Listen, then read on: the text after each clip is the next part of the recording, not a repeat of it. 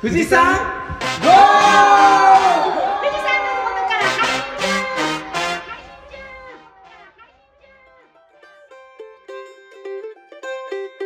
農道富士山号は富士山のふもと静岡県富士宮市の4人でお送りします。メンバーは急に4匹の仲間が現れました。みーちゃんともう雨は勘弁してほしいよなむぎちゃんと。えー、ナス料理を一日中作りまくっていたやっちゃんと、800万円が400万円になりました。のサトゥ。の。4人のパーソナリティとさまざまなゲストをお招きして語らう農業系ポッドキャストです。せーの。よろしくお願いします。むぎちゃん、雨やだってなんか雨の日がやったの？雨いやもうやばいっすね。なんか雨の被害なんか何回か突風も吹いたんですよね。吹いた。それでもうネギがね何丁かな何丁部か倒されててもう今地獄ですね しかもね雨だから作業も進まないし 作業はもう23週間分ずっと溜まりっぱなしでで出荷ももう勘弁してって感じですね。でもまあね、あの九州とか、ああいう災害のあったところとかは、本当にもっと大変な思いをされてるので、まあそんなね、ネギ倒されたぐらいで文句言ってるようじゃダメだなっては思うんですけど、でもなんか本当にもう、いつ太陽出るんだろうって感じですよね。その倒れたネギはどうするの？倒れたネギはなんかその中でもこう土ついてなかったり曲がりが弱いやつを選んで、えっと出荷してって感じで。でももう畑のひどいところはどうだろうな。4分の3ぐらいするうん。そこで1トンぐらい取る予定だったところが、まあ、200キロとか250キロぐらいしか取れないって感じですかね。うん。えー、すごい減っちゃってるね。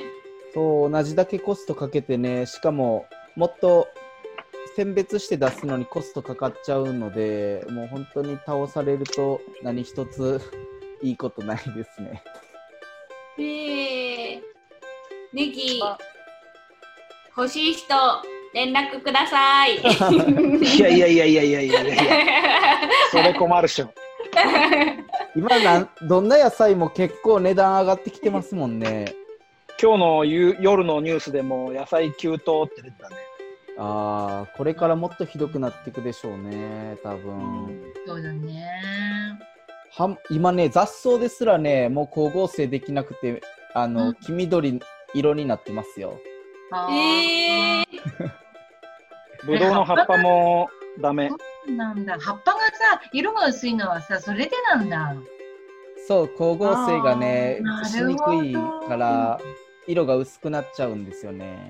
えー、なんかあの雑草のハーブたちがすごく色色が黄緑色になってきてなんでかなって思ってた。あ えー、そう、もうだって3週間近く太陽出てないですよね、まともに。ー、見てない。うん。だから、葉物野菜を作られてる生産者の人たちは、結構きついと思いますね。確かに。僕はなんかそんな感じです。はい。サトゥーは嬉しい話かな ?800 万が嬉しい話400万そう宝くじ？ついにあの独立に向けてハウスをお借りして直すんですよ。うん。で、まあ、コロナのおかおかげかなんだかわかんないですけどあの産地支援パワーアップ事業っていう国の補助金の関係でうん。今あの、まあ、就職でいう内定みたいな形であの補助金が下りるであろうということが、ちょっと連絡が入って、まあ、普通だったらボイラーとか二酸化炭素発生装置とか、あのいちごの植えるフィートバックなんかで800万かかるところが半額出るもんで、400万の借金で済むもんで、今その書類提出でもう JA だ、富士宮市だ、富士富士農林事務所だと連携を取って、まあ、あの農業やってる人はあの新規就農者なんか近代化資金って言われるやつでちょっと動かしたり、政策金融公庫ってとこからお金を借りたりする感じで、うん。今だもんで、うちをとりあえず400万円補助出るっていう風な内定をいただいたので、まだ確定ではないんだけど、うんうん一応独立に向けて一つ動いたかなって感じです。うんうんそれが降りるのが決まったらいろいろどんどんももっと動いていくってことなんだよね。そう、8月末に決定で、9月に市から報告が来て、うんうん11月にもうハウスを業者と一緒に直す。うんうんで、12月に完成。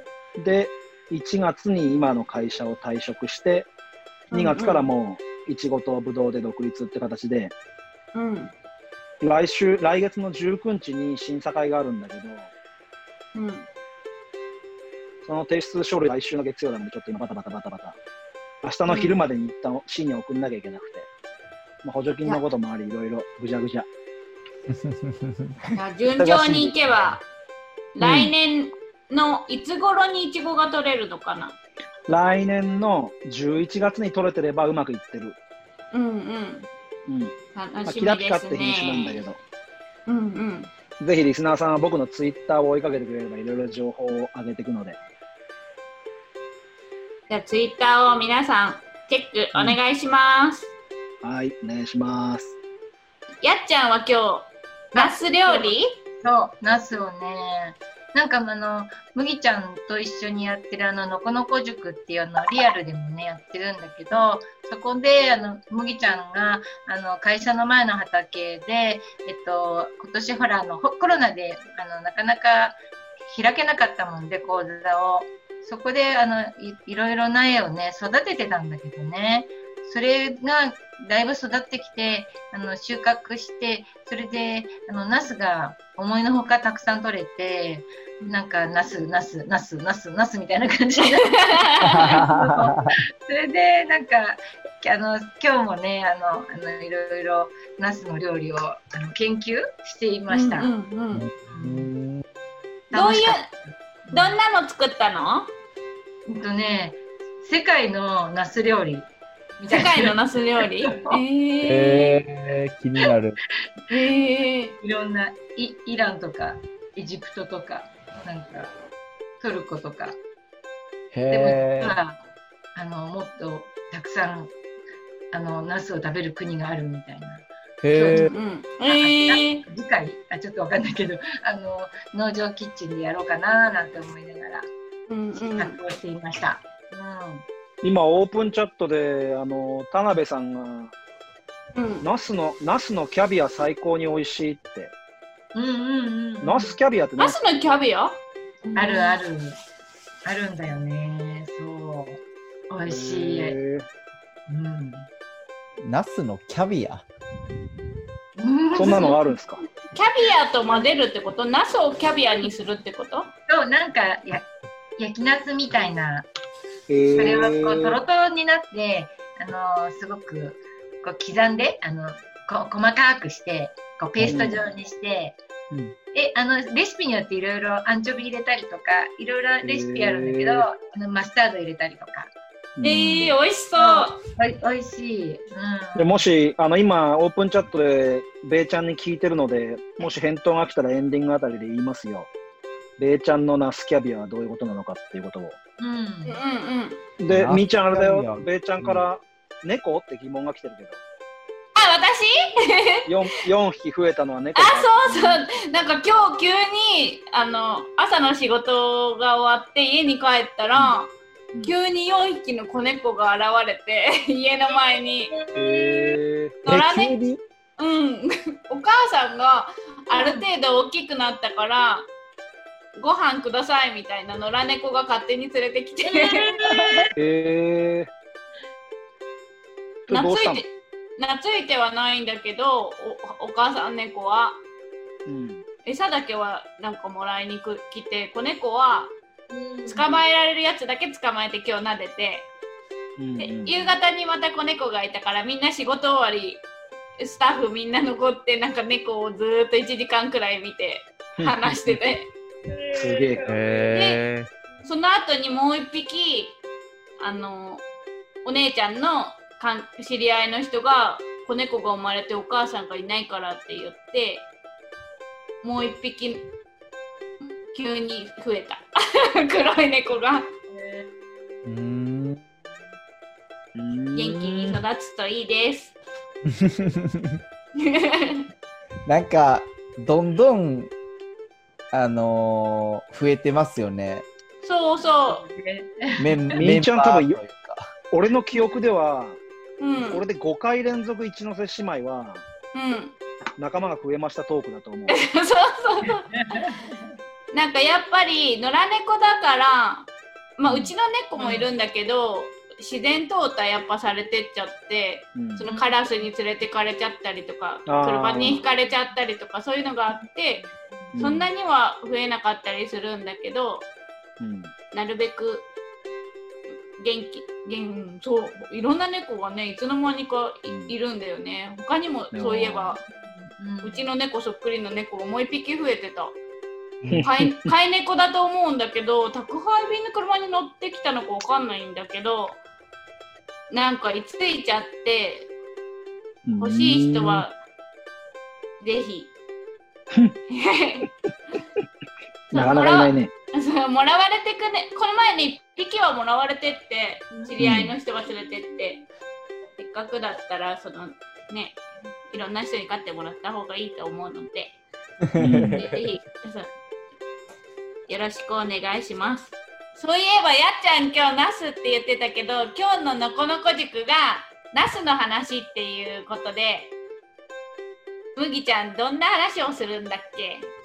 そう、今日の、えっとメインディッシュ、えっと話したい、えー内容がですね、まあ、ナス特集っていうことで、今多分かなりナスが、えっと取れて、作ってる人は結構収穫できてきてると思うんで、まあ、そんなナスについて、いろいろ僕が、まあ、栽培のこととか、なんか特徴とか、いろいろ話をしていって、で、次回、えっ、と次回でやっちゃんが農場キッチンでナスのなんか料理的なことでなんかえっ、と続編みたいな感じで今回は栽培とか特徴とかなんかそんな話でえっ、と次回がその取れたナスを料理したりとかなんかそんないろいろ話していけたらなって思ってます。はい。そしたら、これからのこのこのこ塾に、のこのこ塾富士山、富士ゴ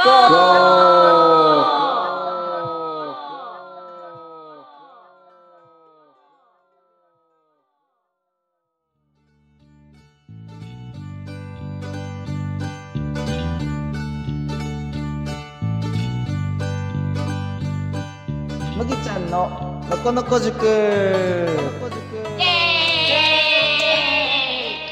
ーイのこのこ塾このコーナーは、えー農業を考察し自然や人と交流し農業を通じて家族の幸福と笑顔を増やす、えー塾ということで今回はえっ、とナスについてえっ、といろいろなんかナスにまつわるあれやこれやを話していければなと思っています。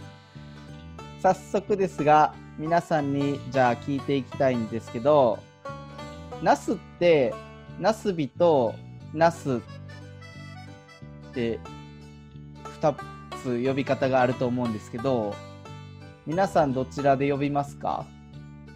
ナス。ナス？ナス。サトゥーもナス？うん。やっちゃんもナス？うん。えみんなナス？うんうん。へーナスビとはあんま言わない？言わない。言わない そうなんだ。えっとね、まあ、そのナスとナスビって、こう、二つ言い方というか、読み方というか、あると思うんですけど、なんかどういう違いがあるか知ってますか？みーちゃん手挙げてる。はいあ、みーちゃんどうぞ。関西と関東で言い方違うのかなって思ってた。おピンポンピンポン。え イエーイ俺今必死に、必死に関西にいたから我慢してたんだけど。四国にいたからさ。だ関西ではナスビって言いますよね。あのね、俺徳島だから大阪とか兵庫とかのあれだけど、ナスビナスビ言ってたね。ナスビ。うん。どこからナスビになるのかな？どこから？ねえ。なんかね、一応ね、西日本ではナスビ、東日本ではナスという人が多いそうですっていうふうに、ちょっと調べた、はあの、なんか調べたやつでは書いてたんですけど、うんうん。なんで、ここはあの、富士川を挟んで東京寄りになってるから東日本ですよね。うんうんうん富士宮は西日本と東日本と両方あるんですよね。あれ？違う？富士の富士川を挟んで 60Hz と 50Hz そう、電力、電力。ね。うん。うん。あの、電力はね、あれが西日本と東日本の違いじゃない？違うんかな、うん、違う違う違う。電力会社の分かれ目なだけ。へー。うんじゃあ東日本と西日本の分かれ目はどこなんだろう？多分中部、中部から西なんじゃないかな。中部地方と言われる。愛知とか三重とかは？うん愛知はあのナスって言ってた気がする。へーあの辺がグレーゾーンというか境目なんですかね、うんもしかしたら、うん岐阜愛知三重あたり、え、麦ちゃんはナスビ派？ナスビナスビナスビって呼んでますね、うん。ナスビ、ん僕は奈良県の出身なんでナスビってまあナスとも言うけどナスビってなんかよく言ってましたね。えでえっ、とまあなんかそそんな感じであんまりこう地域によって呼び方が違うっていう感じでじゃあそのナスとナスビはえっとナスビはなんかナスの実？ナスミナスミ果実の実？でなんかナスビって呼んでるらしいんですけどなんかその名前の由来は一応説がなんか2つあるみたいで中が酸っぱい実ー中漢字の中だえっ、と何外中内の中。に酸味の酸。うん。であと実果実の実ですね。ナスミっていう風になんか中が酸っぱいっていうイメージあんまりないですけど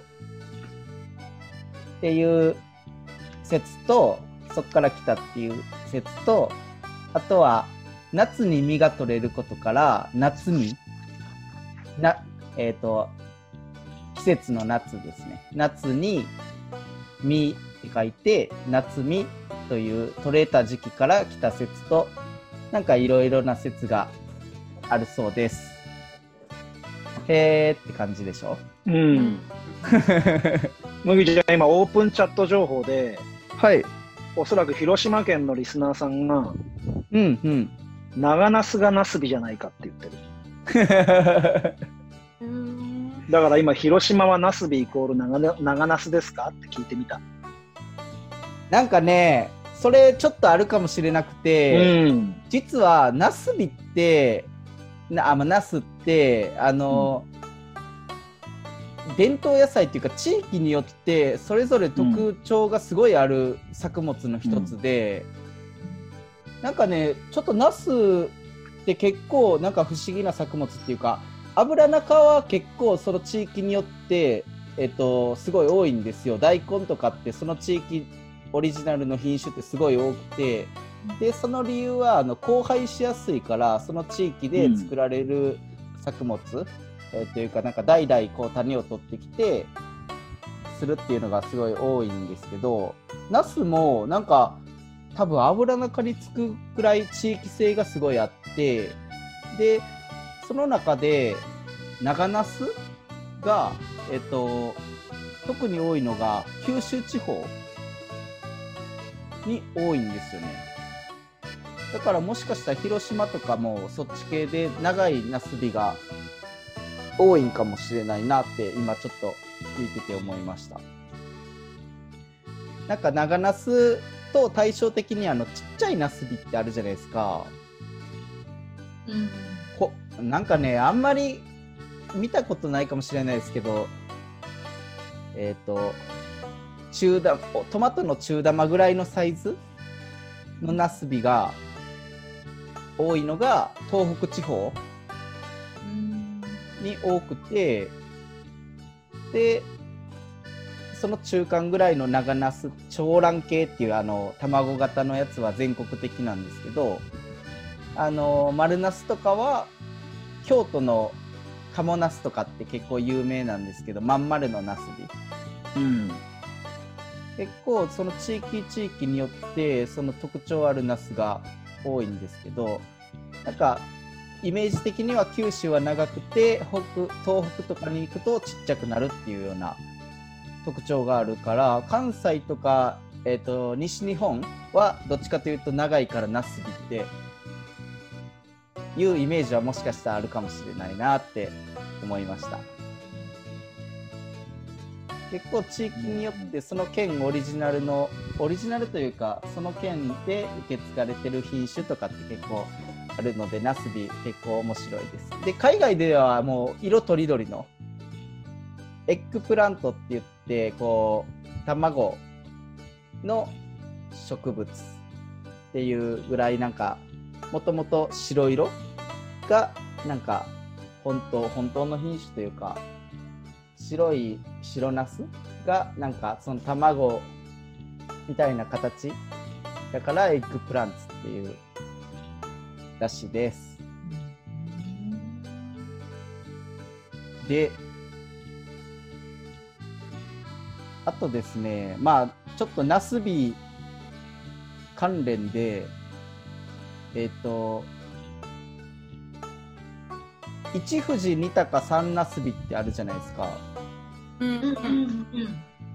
まあ富士宮のなんていうんですか。い有名な富士山が一番に来る一富士二鷹三なすびこれってなんかまあいろんな説があってなんか縁起がいいもの？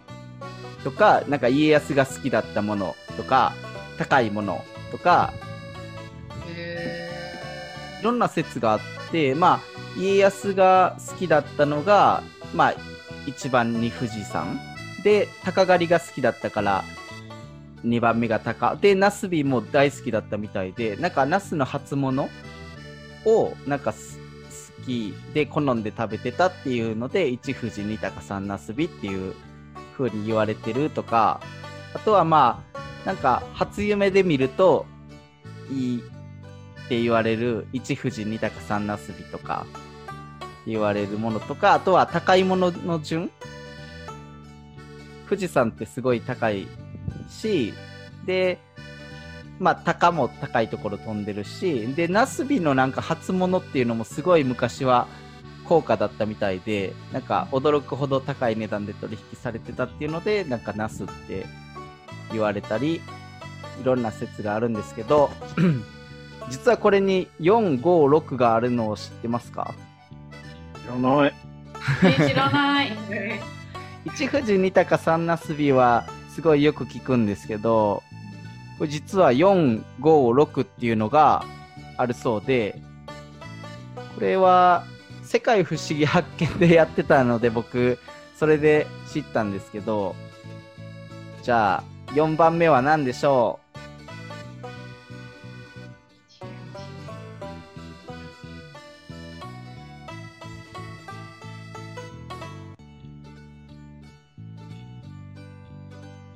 家康だからタイ。あ、じゃあはい、恋。おお、いいね。恋？多いこでハープカップ？えカープカーー、やっちゃんは？うん柿。柿？柿は果物の柿？あ果物の柿。えー、えーっとね、皆さん、大外れです。4番目はね、扇。あ扇ってこう、めでセンスみたいねたいな、あの、扇。で、まあなんでかはちょっとわかんないんですけど、形がね、富士山、逆向きにすると富士山と同じ形じゃないですか。だからっていうふうになんか言ってましたけど、でそれで4番目が扇でじゃあ3番目？あ違う。5番目だ。5番目。5番目は鷹と同じような特徴というか。なんでしょじゃあ、あえ、あ、生地。ああ、ぽい。う肘って高いところ飛ばないですよね ちょっと飛ばないけど、鳥っていうくくりで。鳥くくりでじゃあ、はやぶさ。鳥くくり？じゃあ、俺、トンビ。みんな鳥うん。鳥じゃないの？鳥じゃないえ？生き物でもなくてあ、じゃあ、あ、じゃあ違うな。え？タコだ、タコ、タコ。なんかオクトパス？あたこ揚げのタコ？たこ揚げのタコあ違うみたい。ー絶対にね当たらないと思いますえー、雲、雲、雲。すごい近い近い。近い。え、近い。近い？え、何？稲妻？あー離れた。あー、星？あー離れた。え、雲が近い？雲が近い。え太陽。離れた。ー、えー、なんだろ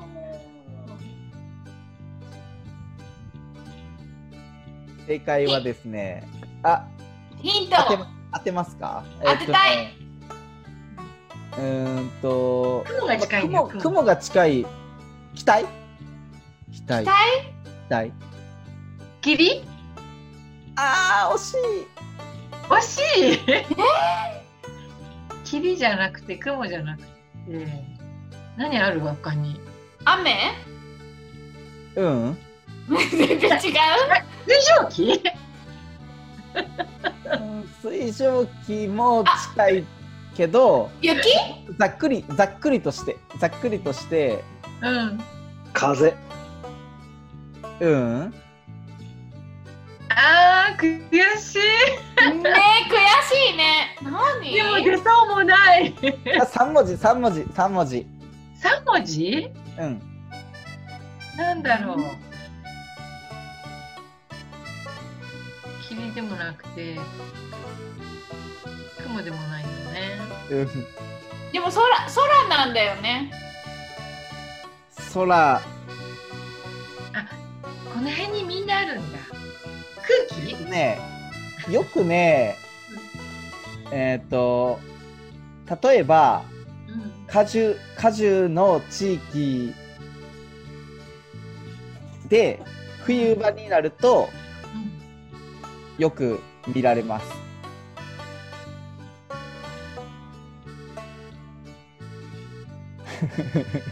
全然わかんない。あさっとわかるんじゃない？それ。ん？果樹地帯でねこの辺ではあんまり見ない。虹。この辺ではあんまり見ないってことは長野とか、もしかしたらねあのーこっから北に行ったらわかった。山梨とあかないわ。違うわ。オーロラは違うもんね。オーロラ。三文字じゃないし。そうそうそう。北の方って言うから。山梨とかに行ったらあの桃とかの産地じゃないですか。うん。じゃあ冬場にする作業って何ですかね？木。にこういうのをする？木にそうそう。剪定剪定するじゃないですか。剪定した枝はどうしますか、モス。煙？あピンポンピンポン。正解。えー、煙です。絶対わかんないですよね、うん。わかんない。まあ、鷹みたいにこうん。う。空の上を上がっていくみたいなイメージですかねよくあどんどん焼きとかで燃やすもんね。しゅうんうん燃やすあの燃やす確かに煙書道のやつ煙になんかさお札みたいの乗せてこうねやる宗教とかもあるもんね。う。うんうん。ああなんかいいものなんだろうねきっと。きっとね。でうん。えっとねだいまあ だいぶナスとそれてしまったんですけどまあ ナスに近いものが6位なんですけどこれもね絶対わかんないと思います。植物。はいはい。結構近い、きゅうりえっとねうん。植物ではない。植物でない。形でナスっぽいってこと？うーんまあそう言われればそうなのかなみたいな。へえ生き卵物生き物？生き物生き物ですナスの生き物？え。ネズミネズミネズミじゃないなんだろう。えー、牛？牛じゃないナスっぽい動物ってことでしょ？うんとねうん。動物の中でもうん。うんとなんだろうじゃあもうなんかこれ絶対わかんないもんでヒントは人間、ヒントは人間。人間人間の中でうん。この人みたいなえー、おたんこナス。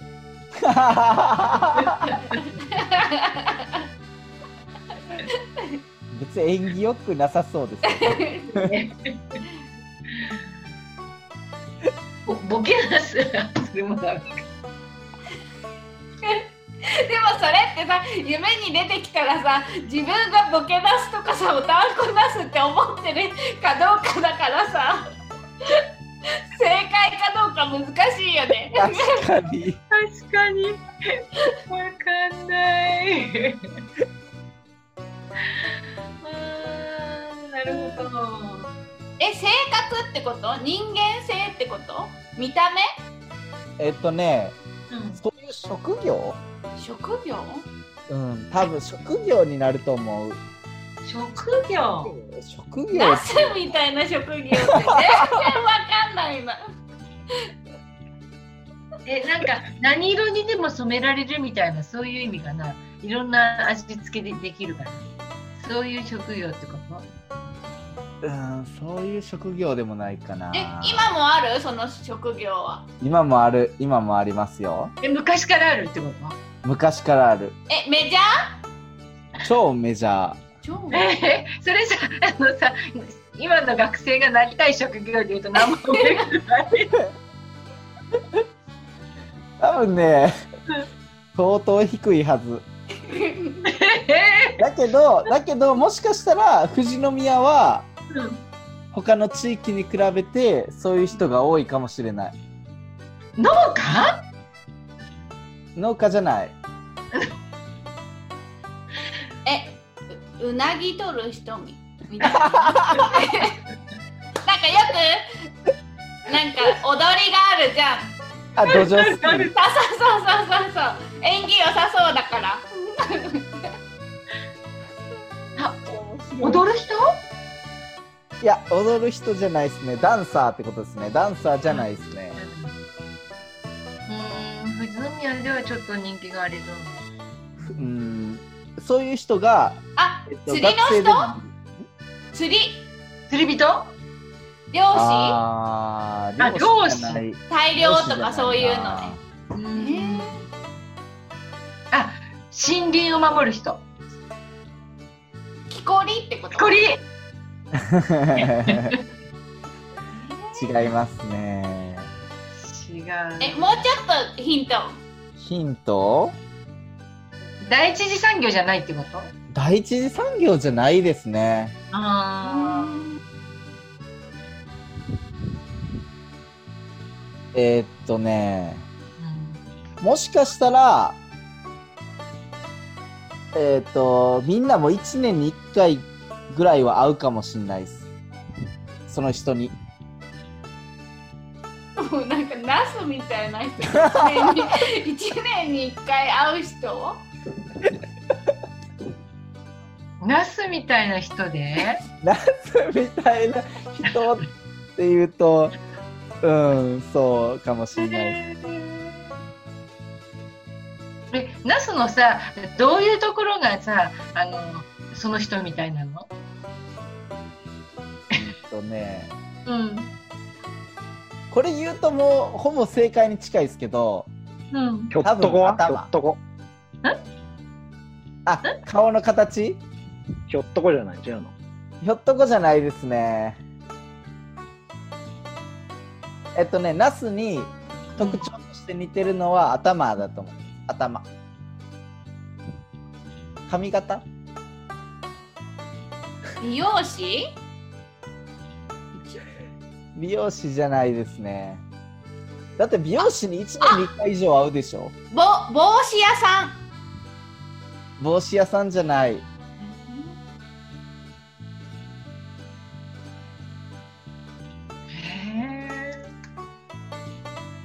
へでも僕は1年に1回も会わないですね。男の人？ーカツラ？職業関係ない。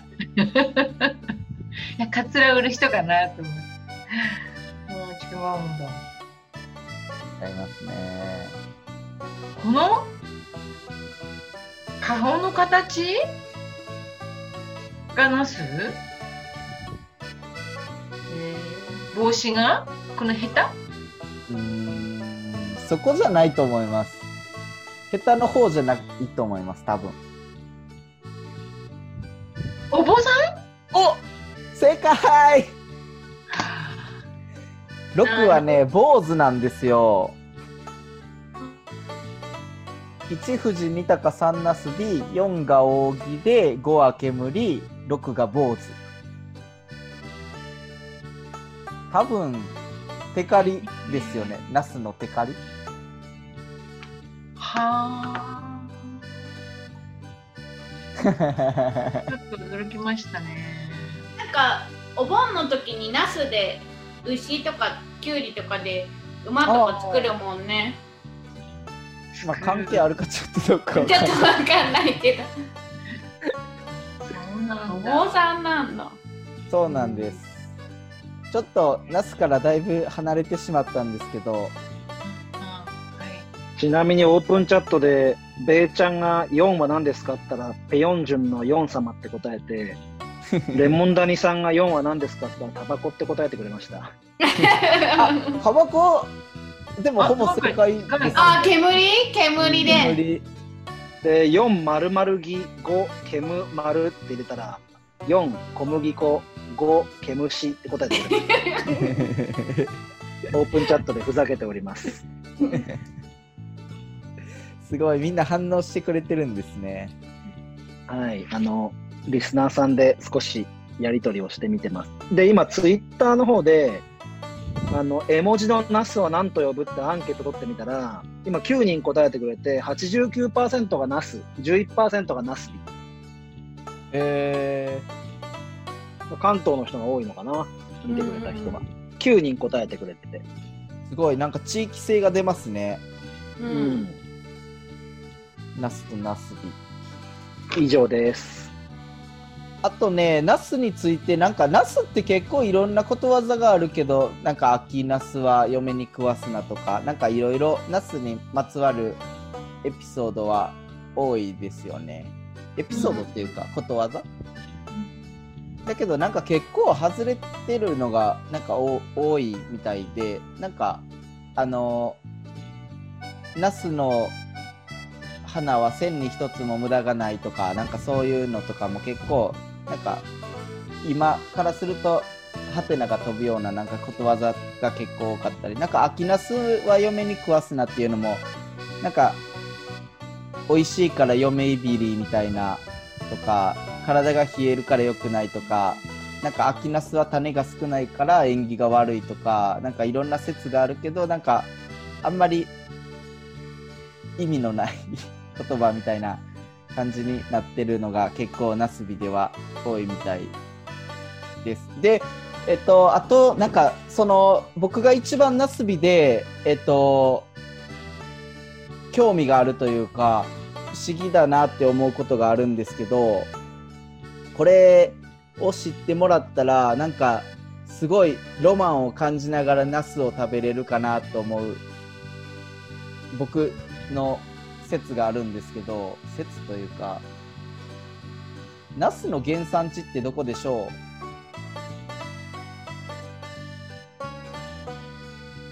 う？みーちゃん、ナスの原産地。おおいい感じ。知ってました？知らない。あでも、インドっぽい。なんかインドっぽい。ええー、っていうか、それでインドっていうのすごいね。なんかカレーとかあるからなんかなんかインドっぽく思った。直感直感でインド。みーちゃんの直感ってすごいですね。当たり、ね、うん当たり。へえすごい。すごい。まあインドのなんか東部っていうふうに一応そういうふうに言われてるんですけど。へえナスってナス科なんですよ。まあ、ナス科ってまあそのままなんですけど。で、なんかナス科の植物っていうと、えっと、あとトマト、ピーマン、じゃがいもとかっていうのがナス科の植物の一覧っていうか分類に属していて、トマトとピーマンとじゃがいもは全てアメリカ大陸熱帯アメリカとか南アメリカが原産地の植物なんですけどなぜかナスだけはインドなんですよ。なんでだと思いますか？前くっついてたから？そう僕はねそう思ってるんですよ。多分大陸が一つだった時にその植物がなんていうこうそれぞれの場所で育ってたのがなんか大陸離れちゃってインドとアメリカ大陸とに分散したのかなって思う思ってるんですよ。まあそういう説があるかどうかは知らないんですけどでも他の科って大体同じところで育ってるしなんかナス科はなんか他のはどれもアメリカに偏ってるからナスだけ別なのってなんかおかしいじゃないですか。おかしい。そうでもない？あ、おかしいですよね。おかしい。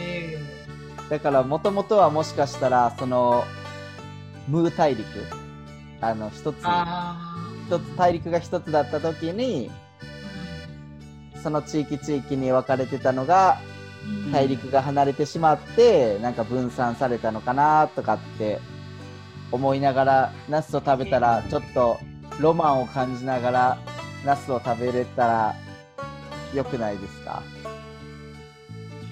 面白かった。その話。面白かった。トマトマトとかイタリアだと思ってた。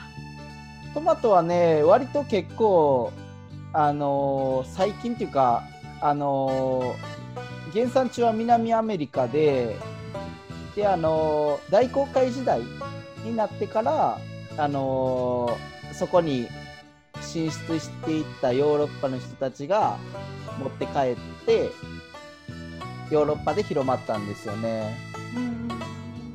だから結構南米が原産の植物ってその時じゃがいもとかも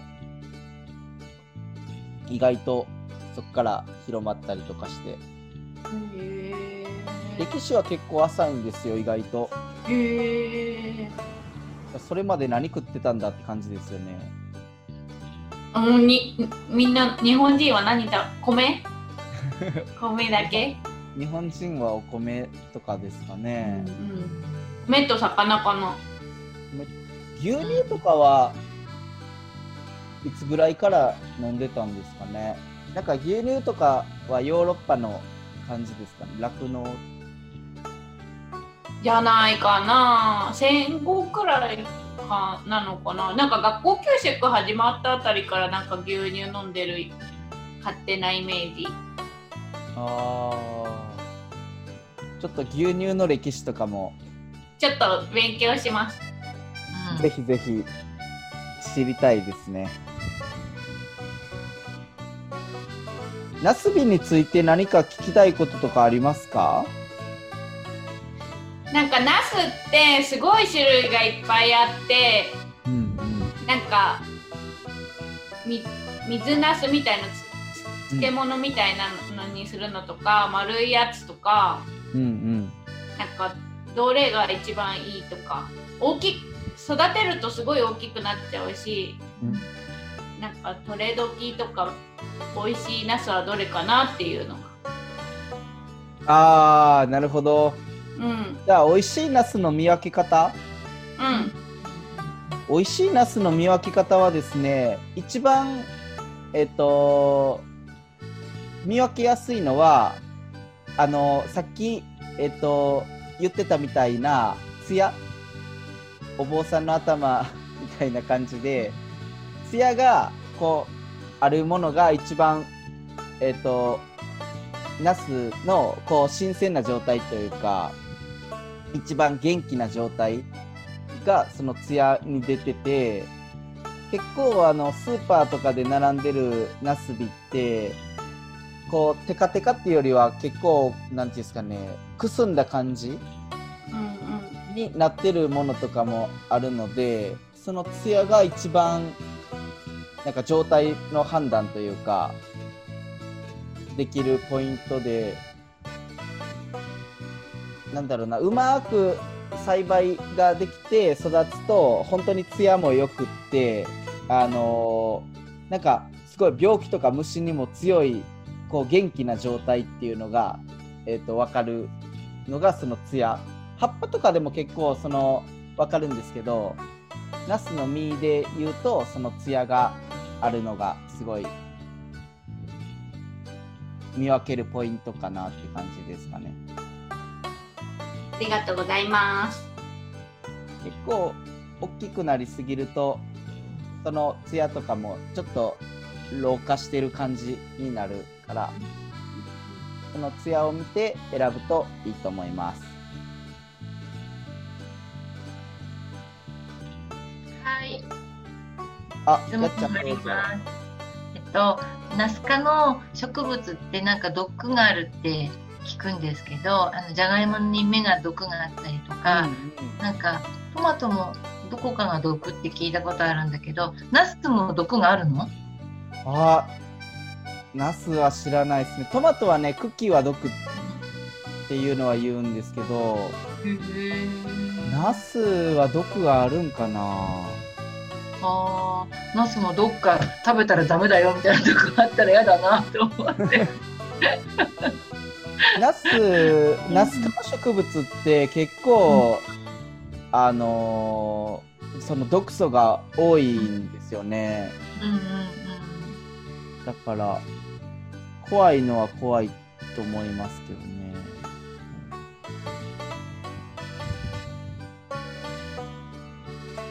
ちょっと調べてみましょうか。あでもまた。あ、やっぱナスにはあんまりなんか書いてるやつはあんまないですね。うーんじゃあ安心安全安安全なものですね。うん、でもまあ、実以外は食べない方がいいですよね。葉っぱとか食べないようにします。葉っぱとか、うん、茎とかは食べない方がいいですよね。わかりました。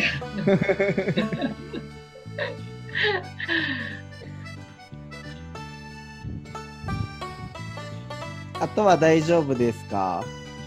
はーい。はい。はい。では、ちょっとナス以外の話も多くなったけど、ナスについてなんかちょっと違った角度から親しみを持ってもらえたら、なんかナスに興味持ってもらえたかなとかってちょっと思います。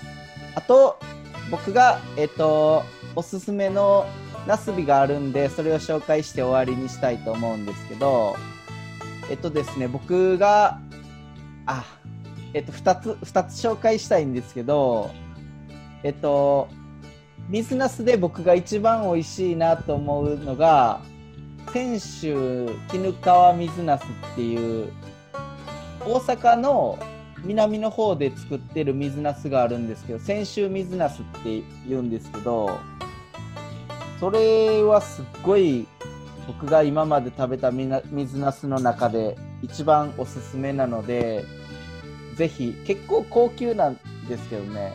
あの美味しいので食べてほしいなって思います。おすすめの食べ方ありますか？み水なすだから漬物？煮物で、浅漬け？浅漬けで。なんかね、えっと、大阪とかの、えっと、和歌山とか、あのーなんていうんです？紀南っていうあの南の方に紀伊半島の南の方に行くと高速道路のサービスエリアとかでもその時期になったら売ってたりするんですよ。で水なすがこう袋にパックされて1袋500円とかで売ってたりするんですけどむっちゃくちゃうまいんですよ。それが水なすの中では僕の中では今まで食べた一番美味しかったやつでもう一つちょっと僕奈良 奈良寄りのやつであんまりその他の地域のナスビ食べたことないからかもしれないですけどもう一つあの鴨ナスって京都の伝統野菜でまん丸のナスビがあるんです。鴨ナス？すますうんうんうん。ごい。食べ食べたことある。あありますか？なんか京料京野菜屋さんみたいなので。そう結構大きい丸っこいちょっとした爆弾みたいな感じのうんうんうん。ナスビなんですけどそれの味噌田楽がすっごい美味しくてその鴨ナスっていうのも結構ブランド品であのちょっといい値段するんですけどその鴨ナスの味噌田楽はもうなんかすごい美味しい幸せな気分になれるナスでおすすめなのでぜひ関西に行った時には水ナスとあと味噌田楽の鴨ナスをぜひ食べてほしいなって思います。水ナスは今楽天でよりどり5袋3200円ぐらいでますね漬物が。なかなか高いね。うん。泉州産水ナス漬物セット。そうブランディングがうまいこと、多分ねえっ、とまあ昔からね結構その有名だっていうのがあるんだと思うんですけどでもね、やっぱり美味しいんですよ。うん。やっぱあれだね。京都の鴨ナスも同じぐらいする。3950円。高いね。え、ブランドだねブランド。何玉で？漬物のセット。漬物セット。へうん、漬物にされてる加工品のやつだ。畑で、えっと、長ナスとか水ナスとか収穫してたじゃないですか。のこのこ塾の。それで、やっぱり水ナスはやっぱり長ナスに比べてなんか収量としてはあのやっぱ小さい分すごい少ないなっていう量量で見るとねカロリーベースで見ると。ー だからなんか高くてもちょっと当然な多分量で言ったらさ5分の1とかぐらいじゃないですか？もっとかな？あー確かにそうかもしれないですね。鴨ナス大玉 2L サイズ5玉で3500円だから1玉700円。あー多分そうですね。そんなぐらい。一玉500円とかで多分直売所では売ってるかな。高っ。すごい味噌田楽にすると最高なんでまさに味噌田楽で私なんか京都の駅の近くのなんか京都の。おばんざい屋さんみたいなところで食べてすごい美味しかったから覚えてるもう何年も前だけどうんうん。やっぱなんかそういう地域でこのここに行ったらこの料理でこの野菜を食べるみたいなのってすごいなんかいいですよね。旅行に行った時。富士宮ってナスビってなんか特徴あるナスビってあるんですか？あまりないよね。ナスはない？聞いたことないなんかナス以外の認識をしたことないなんかこのナスはこういうナスだっていう風に思ったことってない、ないね。じゃあ富士宮はなんかそういう地域のナスビとかがもしあったらなんか教えてほしいですね。うんうんうん。知りたい知りたい。ねなん。か意外とみん。な知らないだけで実は昔からこん。なのがあるん。だよみたいなあったりしますもん。ね。確かに。ぜひぜひそういうのをリスナーさん。で知ってる方がいたら教えてほしいと思います。じゃあのこのこ塾はえっ、とこれで以上になります。それではエンディングへ富士山ゴゴー。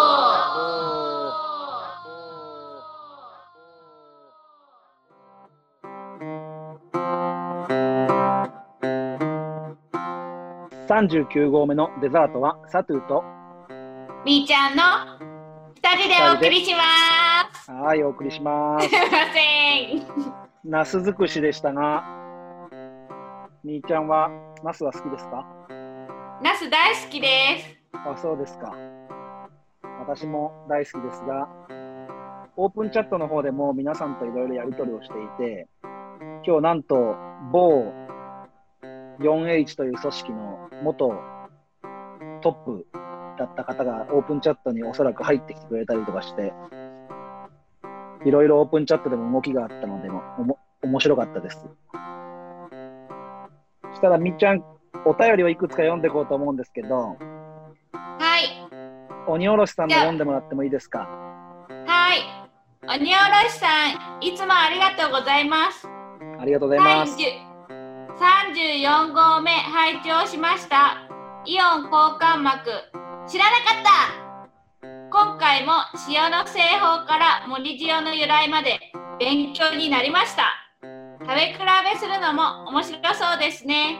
っていうことで、私もなんか塩いろんな作り方あるんだなって思って、塩を麦ちゃんばりにいろいろ舐めてみようかなっていうふううん。にちょうど暑い季節だしあとうん牛の塩とかもどんなやつなのかなって考えたたこと。そうなかったところもすごい興味を持ったからなんか身近なものほど知らないことがあるのかなってうん思いました。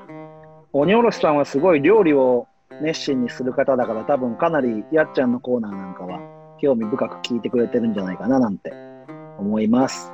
そしたら僕の方で小次郎さんのツイッターでのコメントを読ませていただきます。えっと、野菜の値段についてのところで2ついただいてます。もやしは今でも助かっている。確かに安すぎるよな。それに比べてみょうがが高い。けどみょうがは豚バラ巻き食べたくって、早速買ってきたということでお便りいただきました。ありがとうございます。それから、えっと、みょうが肉、みょうがを肉で巻いて、塩ご、胡椒で焼いただけなのにめっちゃうまい。みょうがもっと欲しいっていうコメントもいただいています。みょうがって俺そんなになんか豚バラとかで焼いたことないから今年バーベキューでやろうかなって思うんだけど。みーちゃん食べたことある？みょうが豚バラで巻いて。食べたことない。いつもなんか刻んで、うん。おかかかけて醤油をかけて食べるっていう形で山盛りのみょうがを、そういう食べ方し,、かしなくってなんうん。かトマトの豚巻きとか好きだから絶対みょうがも合うって思ってそうだね。俺もトマトのベーコン巻きとかすごい好きだわ。うんうん。うんみょうがいいね。試してみたいこの夏。うんぜひ小次郎さんみょうがの美味しい食べ方なんかをまたツイッターで「ハッシュタグ農道富士山号」でつぶやいてくれても嬉しいです。次ですが、今回お便りがツイッターですごく多くて、すごいありがたいななんて思うんですけど、あのーお味噌汁ラジオでも名前が出てきたりする上エビ和牛さんから、えー、ツイッターの方でいただいております。今日は早めの帰宅なので、富士山のふもとから配信されているあのラジオを聞きながら、のんびり帰ろうと思います。ということで、いただいております。ありがとうご車で聞いざいます。てくれてるんだよね。結構、あの、Bluetooth でつながってる車なんかは、そのまま Bluetooth で流して車の中で聞いてる方も多いんじゃないかなと思います。上エビ和牛さん、ありがとうございます。それから、その中のコメントで、あの、36号目、35号目を続けて聞こえて、楽しくワイワイする雰囲気がいいですね。孤独なドライブが鮮やかに完走できました。とかいただきました。賑やかにか。賑やかに完走できましたといただきました。ありがとうございます。あと、みーちゃん、あの、Gmail の方の上エビ和牛さんの長文読みました？読みました。これちょっとやっぱ、ね、富士宮にうん、来てみたいと。うん。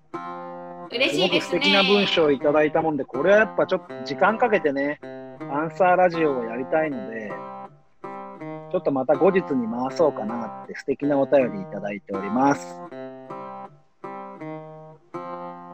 今日は他にもあるんですけど、ここまでにしときますか。はい。はい。じゃあ、ここまでいくつかツイッターお便りまだ他にもいただいてるんですけど、今日の紹介はここまでにしようと思います。それでは、農道富士山号では、リスナーの皆さんからのお便りをお待ちしております。ツイッターでは、ハッシュタグ農道富士山号でつぶやいてください。農道の農は農業の農、道、223で富士山と読みます。号はバスの1号車、2号車の号です。それから Gmail 初の上エビ和牛さんからの長文の Gmail いただきましたが、Gmail アドレスも用意しています。noudou223go.gmail.com です。で今日すごく盛り上がったのが LINE のオープンチャットっていうものです。トークの他にもオープンチャットっていうのがあって、偽名で入って、えーとリスナーさんとやり取りを収録しながらやってみたり、いろんな情報交換をしております。ぜひ入ってきてくれると嬉しいです。で Facebook ページも農道富士山号で用意してますので、ぜひ見ていただけたら嬉しいです。みーちゃんいいですかね？は登録ボタン皆さん押してくれるとありがたいね、ポッドキャスト。い。うん。あみーちゃん、ポッドキャスト聞いてんだよね。ポッドキャストで聞いてんだよね。ポッドキャストで聞いてまあのね、ス Spotify の人はね、フォローボタンなんだよね。す。うん。で、Google ポッドキャストの人は購読ボタンだったかな。押してくださると、全く僕らには利益はないんですけど、一応購読者数が増えてくれるとすごく嬉しいかなと思います。ぜひ、よろしくお願いします。お願いします。それでは、また来週へ。また来週さん。富士山、ゴゴーー